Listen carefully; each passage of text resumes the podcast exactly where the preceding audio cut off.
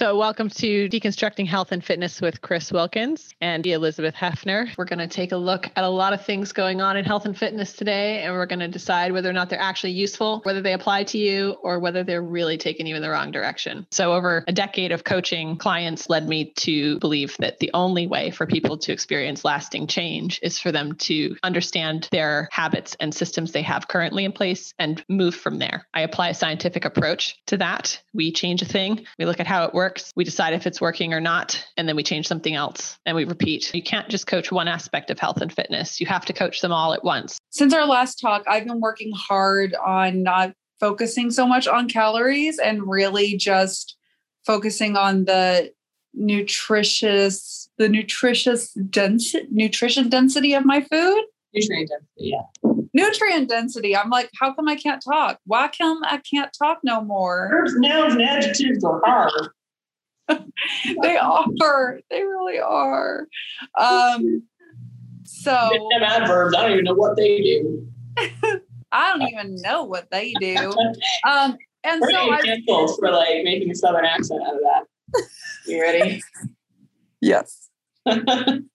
I wanted to. I actually meant to send you a picture of yesterday's food in comparison to last week. Oh, last okay. week's food so that we could kind of do a fun this is after this is after I talked with you. This is what I adjusted. It really actually felt good when you told me last week when I tried to show you that day where I was like, I was trying to adhere hardcore to this amount of this amount of serving and this amount of serving. And I just was ravenous and so sad. And you were like, this looks like a punishment.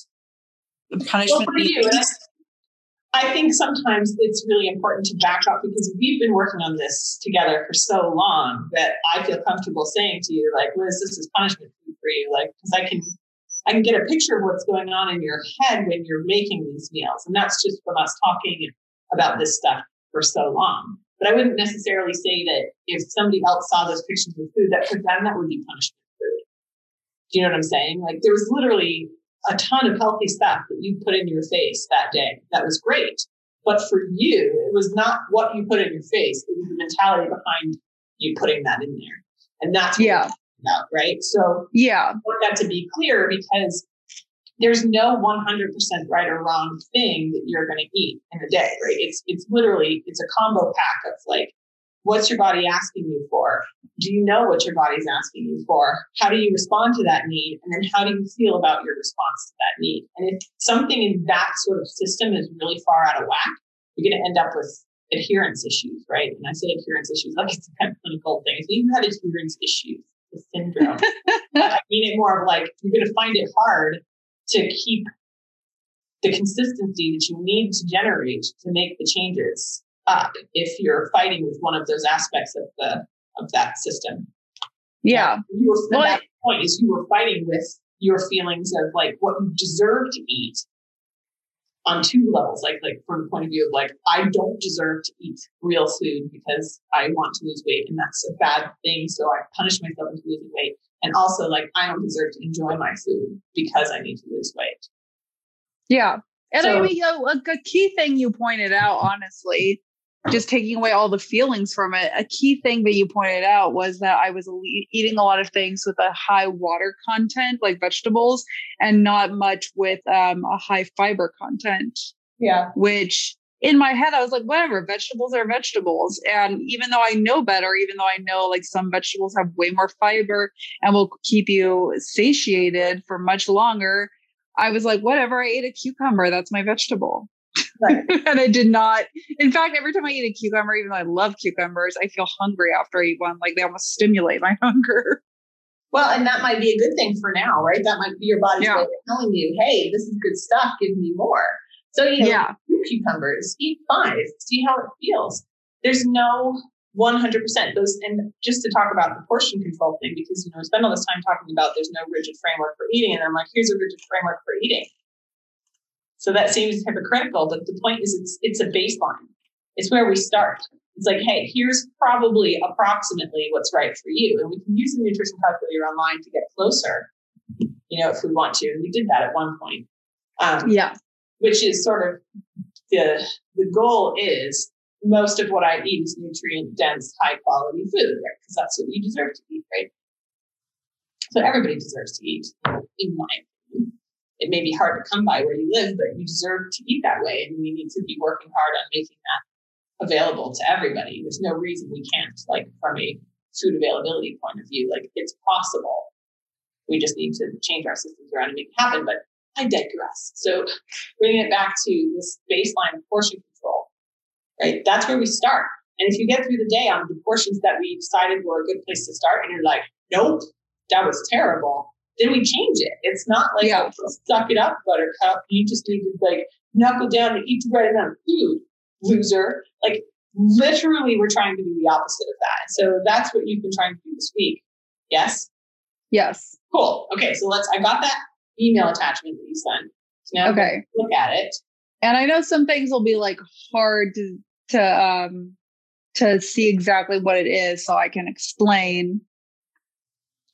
I mean, I'm still seeing a pretty balanced overall bunch of colors going in, right? I mean, you had a full rainbow on this day. Yeah. Good. And I had the oatmeal, like we talked about, oatmeal yeah. with yogurt, berries, and carrots. And that is way more, way more satiating than just berries and yogurt. Like having that oatmeal really was helpful.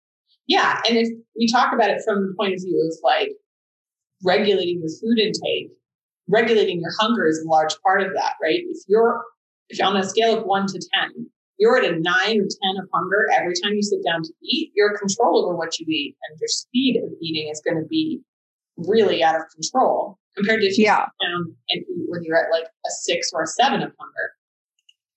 Yeah. Right. So last week we talked about pretty much feeling angrily hungry all day, angry all day, which is what I would call like a 10 of hungry. Right. So every time you went at a meal, you were mad at it. Yeah. And I also felt like I was going to cry.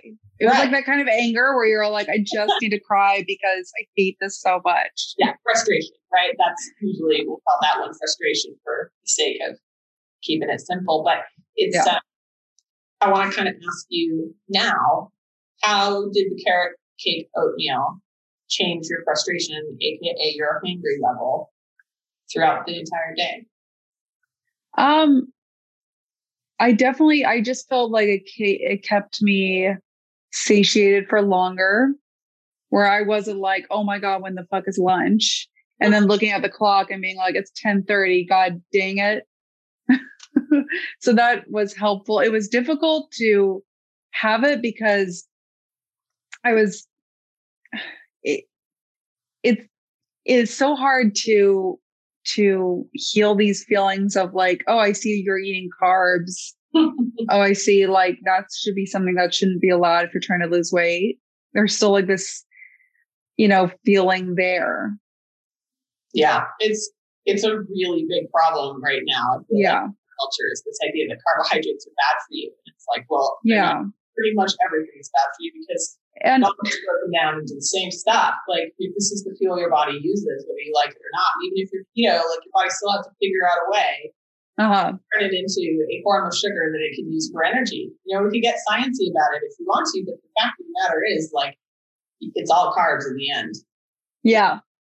And you know what? Okay, so I this for Fourth of July, I was with a family member, and they they told me, you know, they've lost thirty pounds doing a low carb diet. Okay. Um, and but he was, you know, I'm really hoping he'll never listen to this.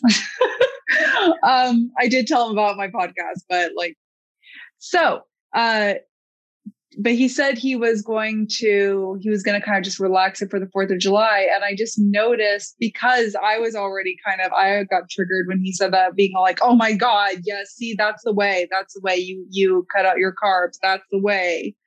Um I noticed like for every single meal we had it was like you know can I have more bread? Can I have extra tortillas? Let's make pancakes for breakfast. Like he I could tell he was very much like I need all the carbs I can get like, and to me, now I know, you know, obviously I don't know everything that's going on, but to me, I was a little like, hmm, it kind of seems like you're really obsessed with getting as many carbs as possible, like real hardcore pendulum swing. Yes. Um, right. This yeah, which I wouldn't have picked up on if he hadn't told me that he's that he's cut out carbs. But yeah, I would not have picked up on it. I just feel like, okay, you like bread a lot. right? Who doesn't like Yeah. that?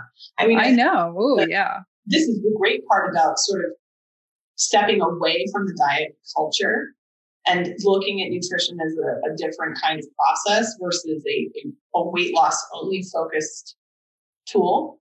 And Mhm. you start to see this play, this this play out, this whole scarcity mentality of like, oh well, it's only available right now because then it's not available anymore. So I better get as much of it as I can because it's Yeah. gonna go away and I really like it.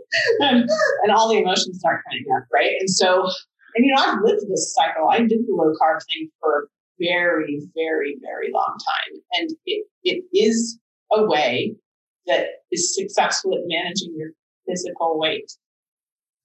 Okay. But that doesn't mean you're metabolically healthy. It doesn't mean you're physiologically functioning optimally. And it certainly doesn't mean you're emotionally functioning optimally. And I think optimally, and I think we've got to separate those things. Because if we're talking about deep health, we're talking about how to be a full functioning, engaged human being in the world. Like eliminating an entire food group is not a great way to do that Yeah. right? Because you're, you may achieve a body weight that you feel is ideal, but Mhm. there are there are costs to that. Yeah. Just because you think that that ideal weight is your ideal body weight, it doesn't mean that that's actually what your body is. Happy with. Yeah.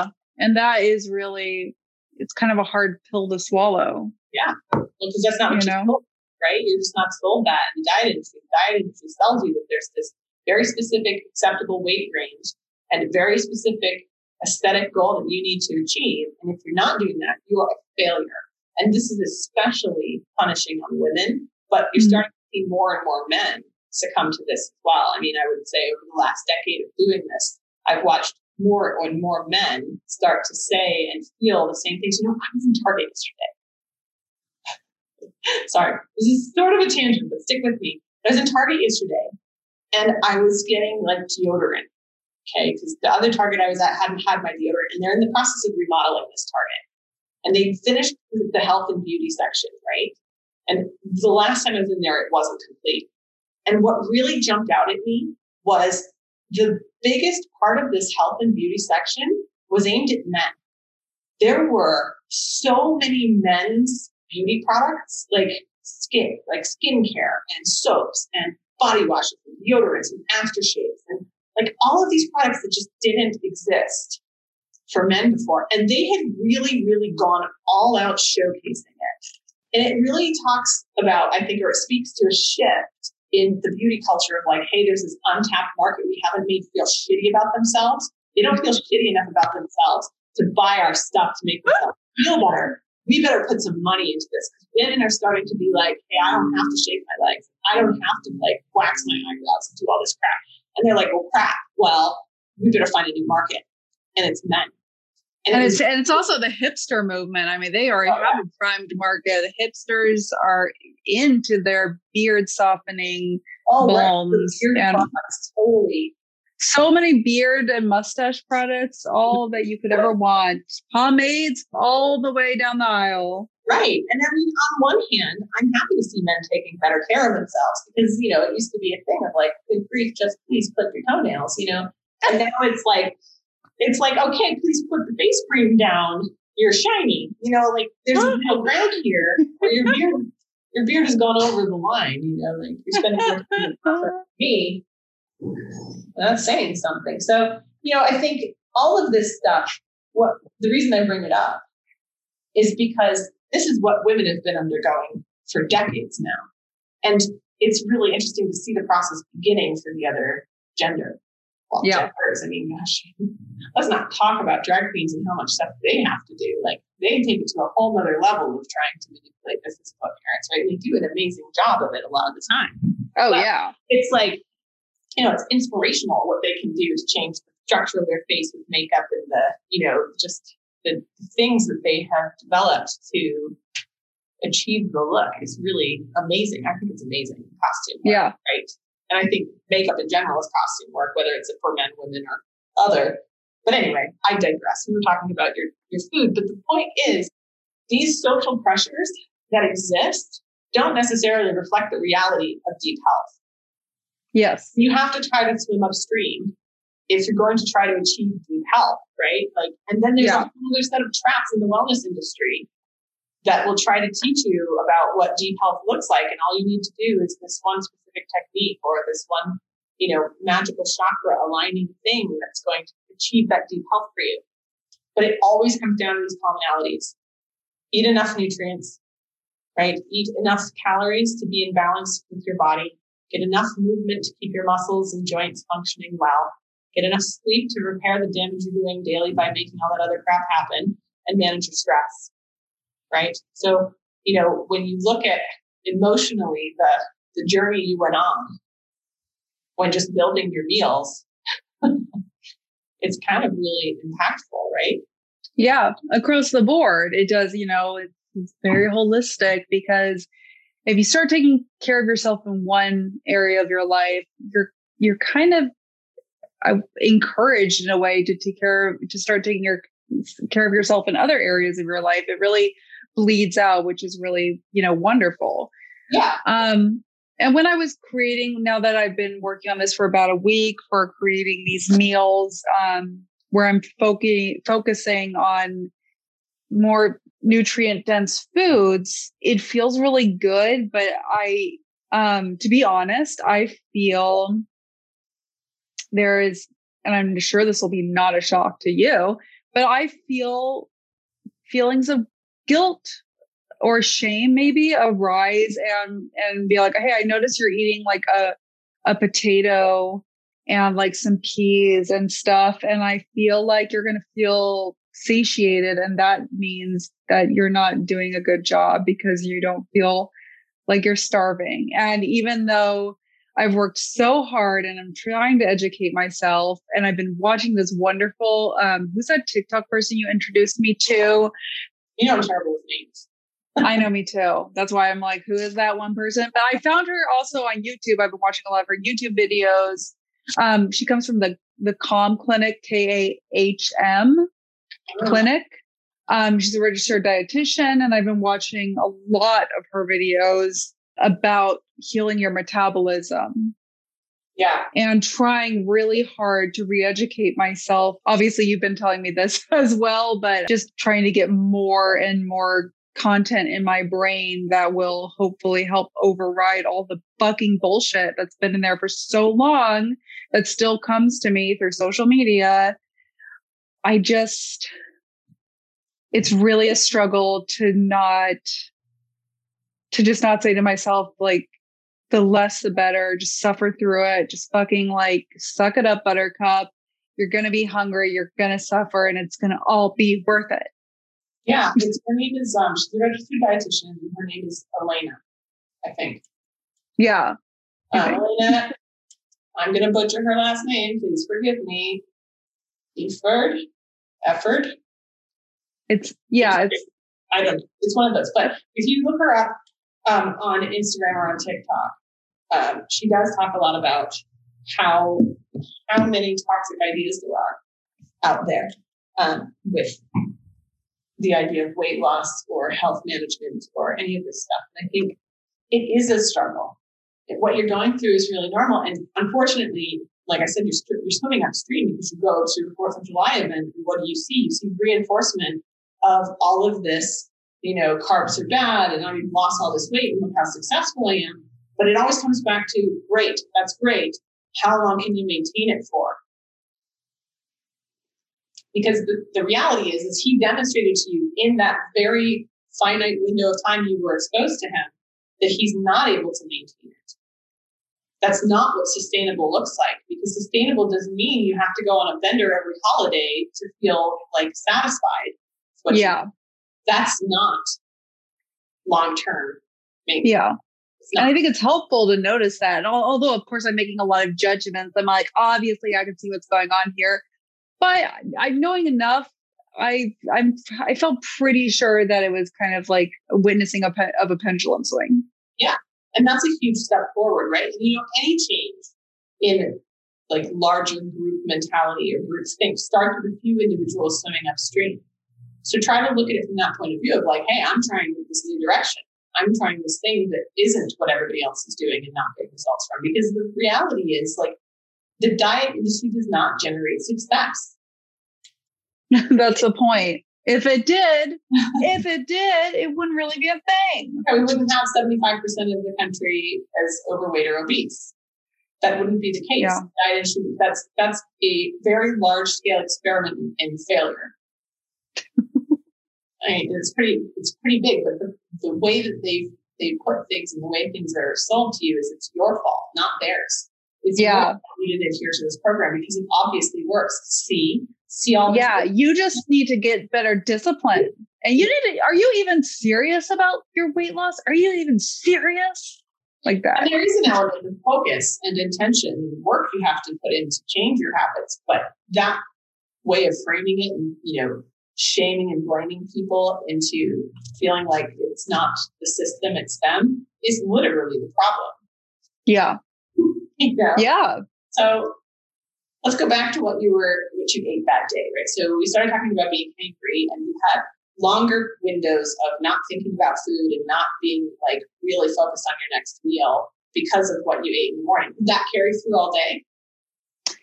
Yeah, it was pretty it was pretty good. Um, I found myself fantasizing less about certain foods. That's Uh, good. it, I I felt overall like okay, this is something that would be sustainable, but I'm really struggling with treats and the idea of treats. Um, I'm really because I remember last last week you and I talked about how you can kind of have a small treat, you know, daily, or you can have like a couple of bigger treats. And in my head, I was like, I don't even know what that means. I don't even know because ever since to to be frank, ever since that day, I was really trying the um my punishment food day, as you called it.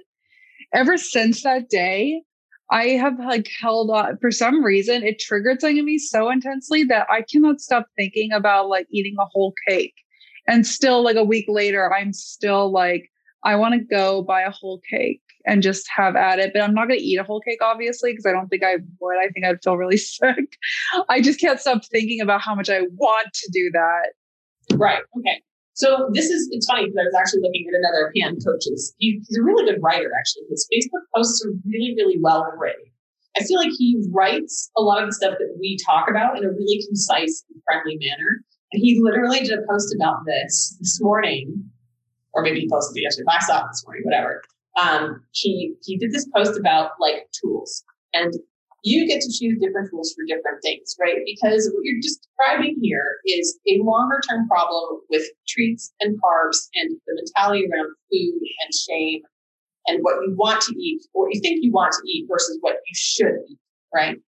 And he talks about this client that had, uh, I think it was a hundred pound weight loss and maintained it for six years. And he said basically, you know, he stopped eating pizza and beer. He knew that that was a really big log in his log jam that needed to move to get him moving forward. So he just stopped eating pizza and beer for a little while.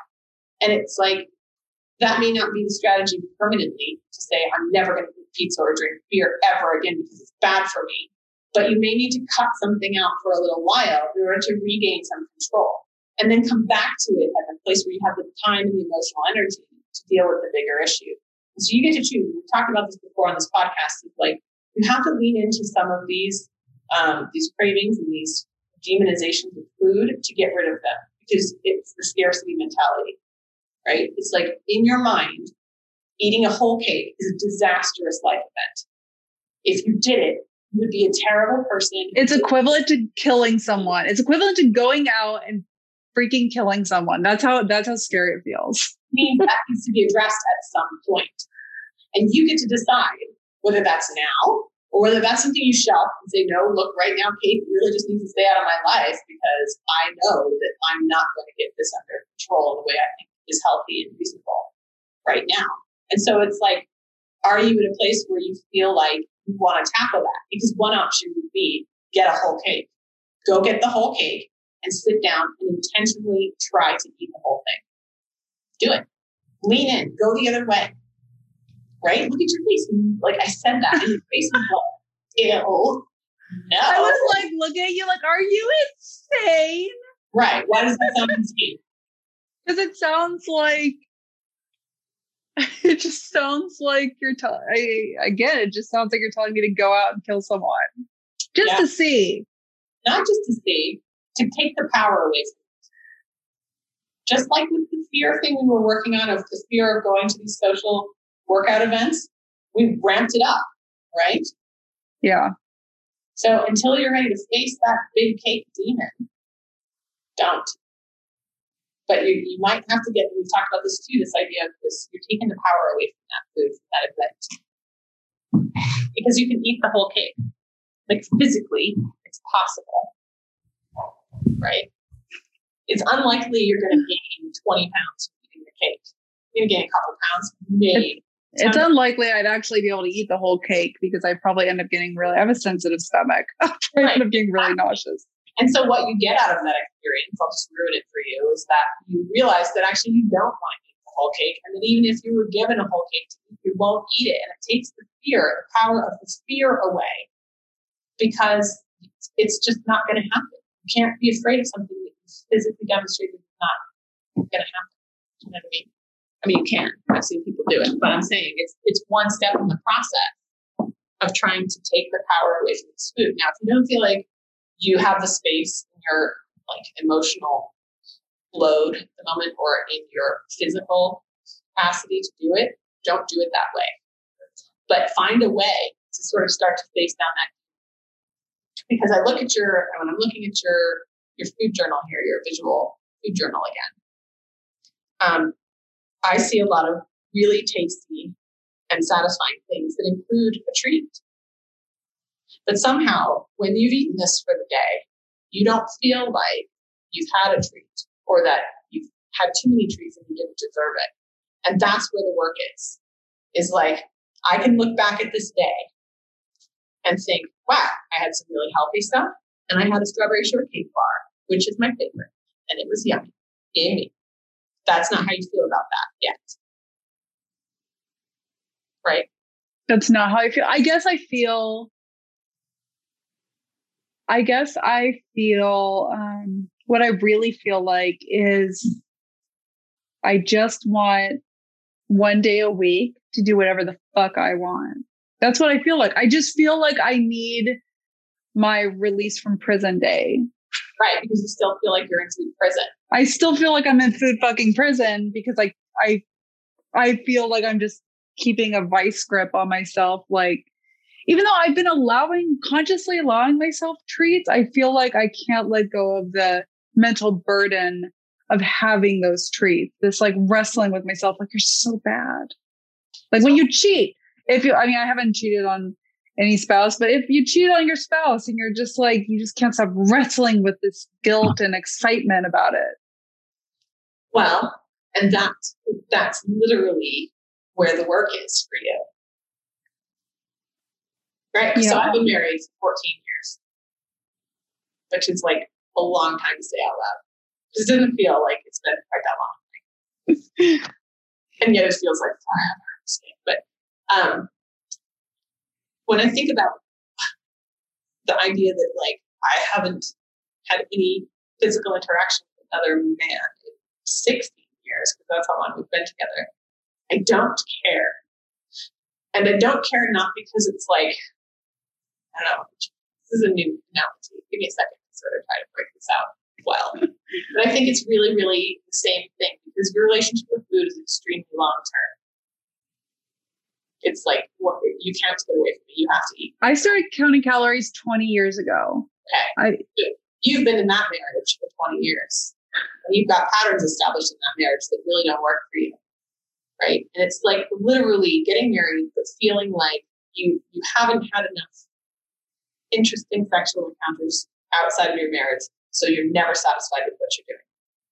So what are your solutions there? Like, because this happens to people you know, didn't come to me because I definitely I did as, as much experimenting as anybody could reasonably expect to do before I decided to settle down. But my husband didn't, and he'd probably kill me for talking about this. But he doesn't feel, you know, well, least what he tells me is like he doesn't feel this like crazy wanderlust either. And it's because there's no there's no big off limits things. Like even within our relationship, we've talked about like, hey, like you're gonna meet somebody, we're gonna be together forever. And at this point, it would be pretty impossible to find somebody else that has this amount of shared experience, right? Because there's no do-overs really at this point.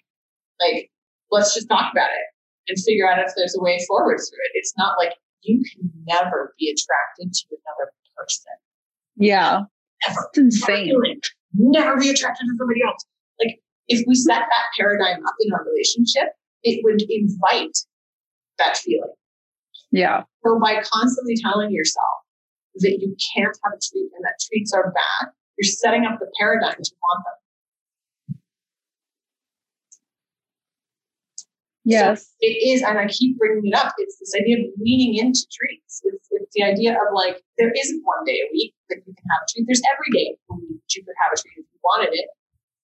Do you want a treat every day, though, is the real question. And then it becomes a question of like, when you do have a treat, you haven't been bad. You just had a treat. Like, if I find some other guy hot, like, okay, there's lots of workmen around here right now, right? Because this is a construction site, basically, still. And we totally joke. It's like, oh yeah, that guy's pretty attractive. And you know, I'll say that in front of my husband and be like, hey, he's pretty attractive. And be like, oh yeah, he's got big guns. Whatever. Or like some other day we were out at a breakfast thing and I caught my husband sort of looking at somebody's butt. And I was like, oh yeah, somebody else's butt. And he was like, yeah. You know, but because there's no taboo there. It's yeah. And I don't think like he's secretly wishing he was with that girl instead of me He's just looking at her butt because like there's lots of nice butts out there to look at. Yeah, it's true. You know, and that's fine. And I think the harder you try to restrict, the bigger the issue you have. And you spend 20 years trying really hard to restrict this within yourself because you, have a value system set up that says any kind of non-ideal food is bad for you. And so the yeah. only way through that is to lean in and to take the power away but you have to be ready for that. Yeah. And then how many, I guess, it's like, well, where's the structure within that lack of structure? That's like, how many days? How many days will it take? That's the whole point. You don't, you don't get to decide. it's so scary. So I'm supposed to go buy a cake every day. Yes, actually, that's one way to do it, right? We talked about this a few weeks. I know. I remember. I remember you telling me about this with your weird waffle things. Yeah, totally. Been there, done this, right? and I think about that. It's been probably 20 years now since I did that experiment on myself. And, you know, did I gain some weight? Yeah, a little bit. I did. I gained probably, I think it was three or four kilos, which is like seven pounds, right? I gained seven pounds doing it. And at the time, it was like a constant white knuckle fight psychologically with myself to not freak out about that. Yeah. But over the course of the next 15 or 20 years, I always had that to fall back on. I'm like, yeah, you can have the waffle. You don't care. It's really not that big of a deal. And then I never really had to like revisit that again. Because the fear that's there is that you're going to eat the cake today and then you're going to eat the cake tomorrow and the next day and the day after that, the day after that, and it's never going to end. And you just yep. eat the cake, but you, you have to find out that that's not true. You won't do that. I mean, I'm, I, you know, okay, there's maybe like a 1% chance that you'll do that. I guess the fear is like, well, wait, won't that make it a habit then? Won't I be creating a bad habit?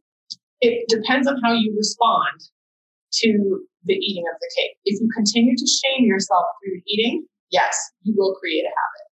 But if you can sit there and eat that cake, give yourself the permission, and really be like, do I genuinely want this cake or not?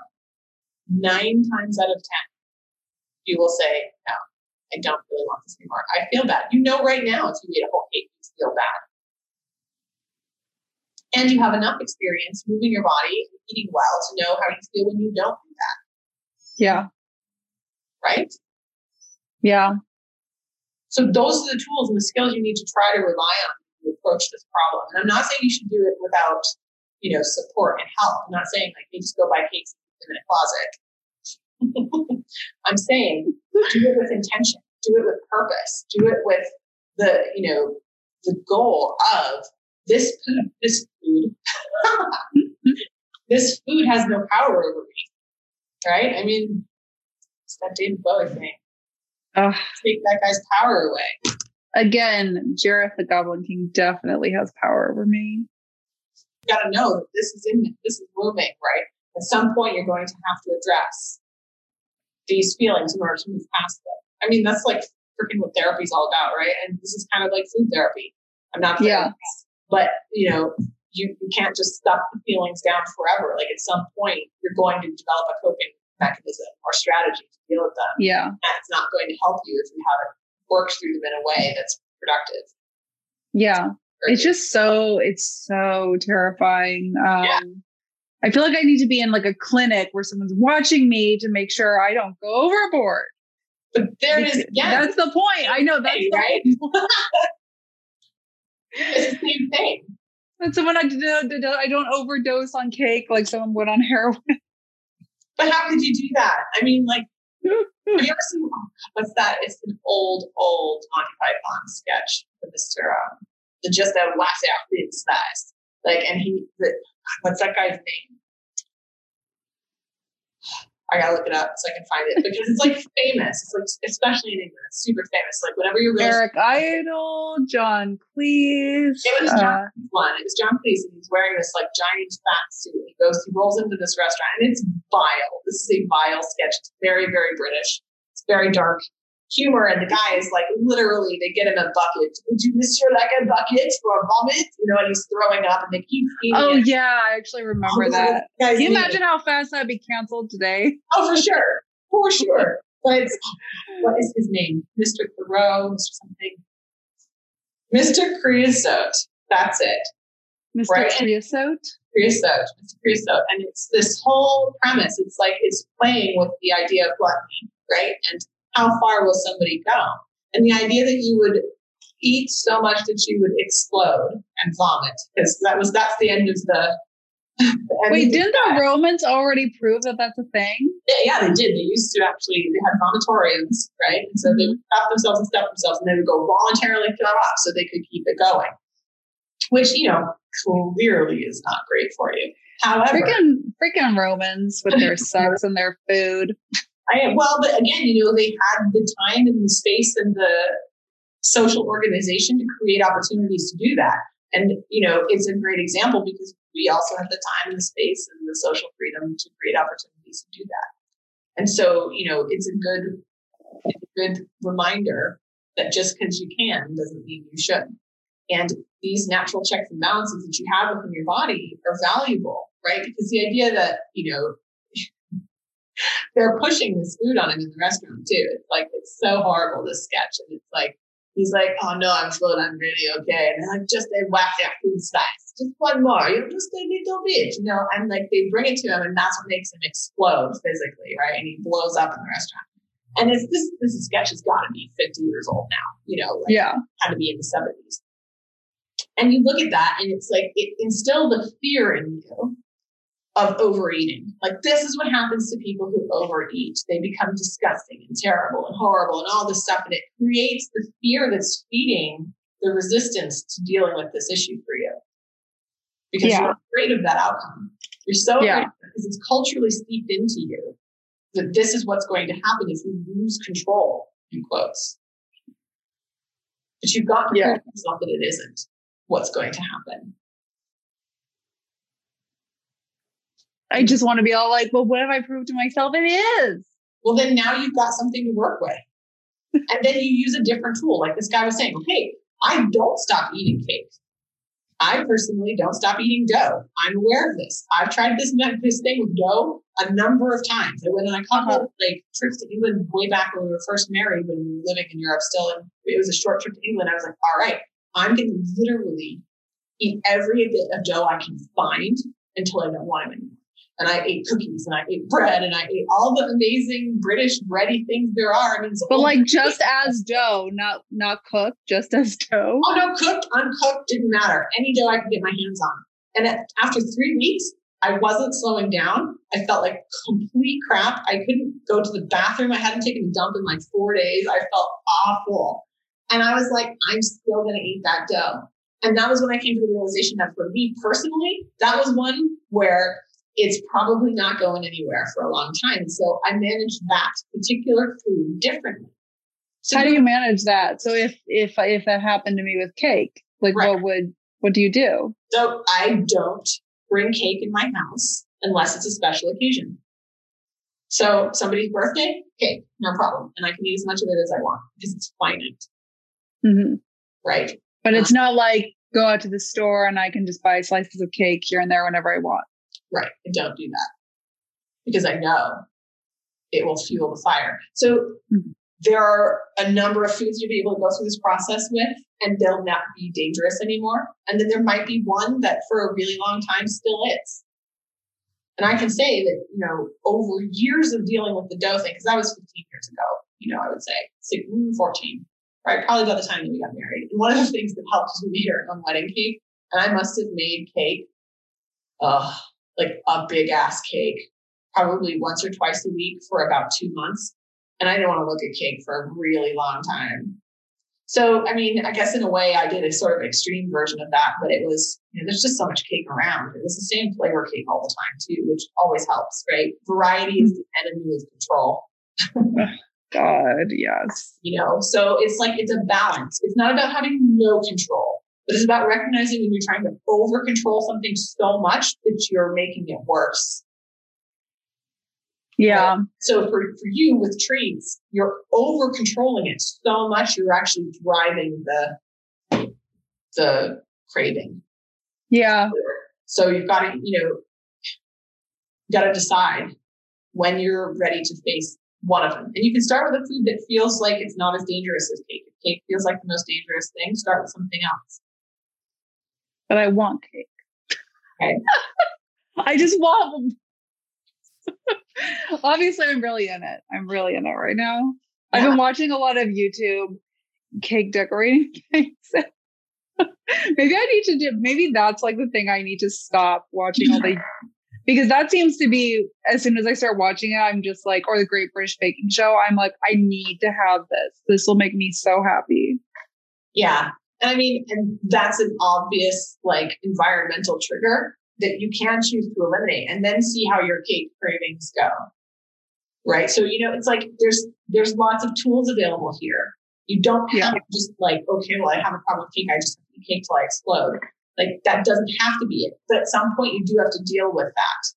Yeah. Got a lot of tools and a lot of options for how you're going to deal with it and when. Yeah. Right. So okay. you need to choose right now. Like, do you want to continue working on focusing on more nutrient dense foods going in for the next week and see if that affects your cravings? Right. Because sometimes that does. Sometimes just getting enough. Yeah. Like right now, I feel like I would go like I would go crazy on a cake right now, but I'm also like I haven't eaten lunch. I'm really really ah. hungry, so of course I feel that way. So I'm curious to see once I go eat some good chicken and like something really satiating. I'm curious to see how that changes, or if it does, or if I'm like I need to go out and get a cake. Yeah, and if you still do after that, I would encourage you to go get some cake because that means you really are potentially like needing some cake, and having some cake will make that go away. But it's a really, really mature, healthy relationship with food response to say, I'm curious how this actual nutrient dense food is going to affect this craving that I'm having for something that's not taking me in the right direction. That's a tool. You just, you just did it automatically from the, you know, coaching journey we've been on already. You said to yourself, like, I really want cake. And then you stopped yourself and you thought, do I really want cake? Or am I really hungry because I haven't had lunch and I should probably go find some chicken? Like that's that's taking a longer term view of the immediate feeling you're having, which is what we're yeah. So it's great. Yeah. It's working. the, My brain is working. Dude, it's hard. Brains. Fuck. So tricky. Fuck. So tricky. They're so tricky, those fuckers. No, like be on the same team. no. no, mom. You can't tell me what to do, mom. Yeah. All right. Well, I hope that was helpful. And I hope that, you know, it takes you that next step that you need to go to try to try to like get your head around cake. And also other things that you want to be eating. Because I look at this food here and I see lots and lots of green and I see lots and lots of colors and berries and carrots and all these happy foods, right? And at the end of the day, you should be able to look back at whatever that food journal you kept was, like a photo journal or whatever, and think, yay, that was a happy food day. I enjoyed some of the things that I ate. I ate the things I needed to eat, and I mm-hmm. feel satisfied by my day. That's my kind of task for you this week is really that's your end of day closeout job. Did I feel happy with my food today? And I mean happy, deeply happy. Like I, I met my body's needs. I didn't feel angry about food and I feel satisfied because I had something I really wanted to eat. Okay. Yeah. Okay. I got it. Right. Well, let's check in again next week and we'll see how it goes. Yes. And, uh, awesome. Uh, yeah. Keep kicking ass, Liz. Thank you, Chris. You as well, which I know you will. We'll try. okay. Bye. Hey, that's it for this week. Thanks for listening. And I hope that today's episode made you think a little bit about how you could apply some of what we're talking about to yourself and your behaviors. And let us know if you find any of it meaningful. Make sure to tune in for the next episode where we will continue to have somewhat circular conversations that may be helpful. They will be. They will be helpful. it's what you take away from them. Wow. Right. The more you know.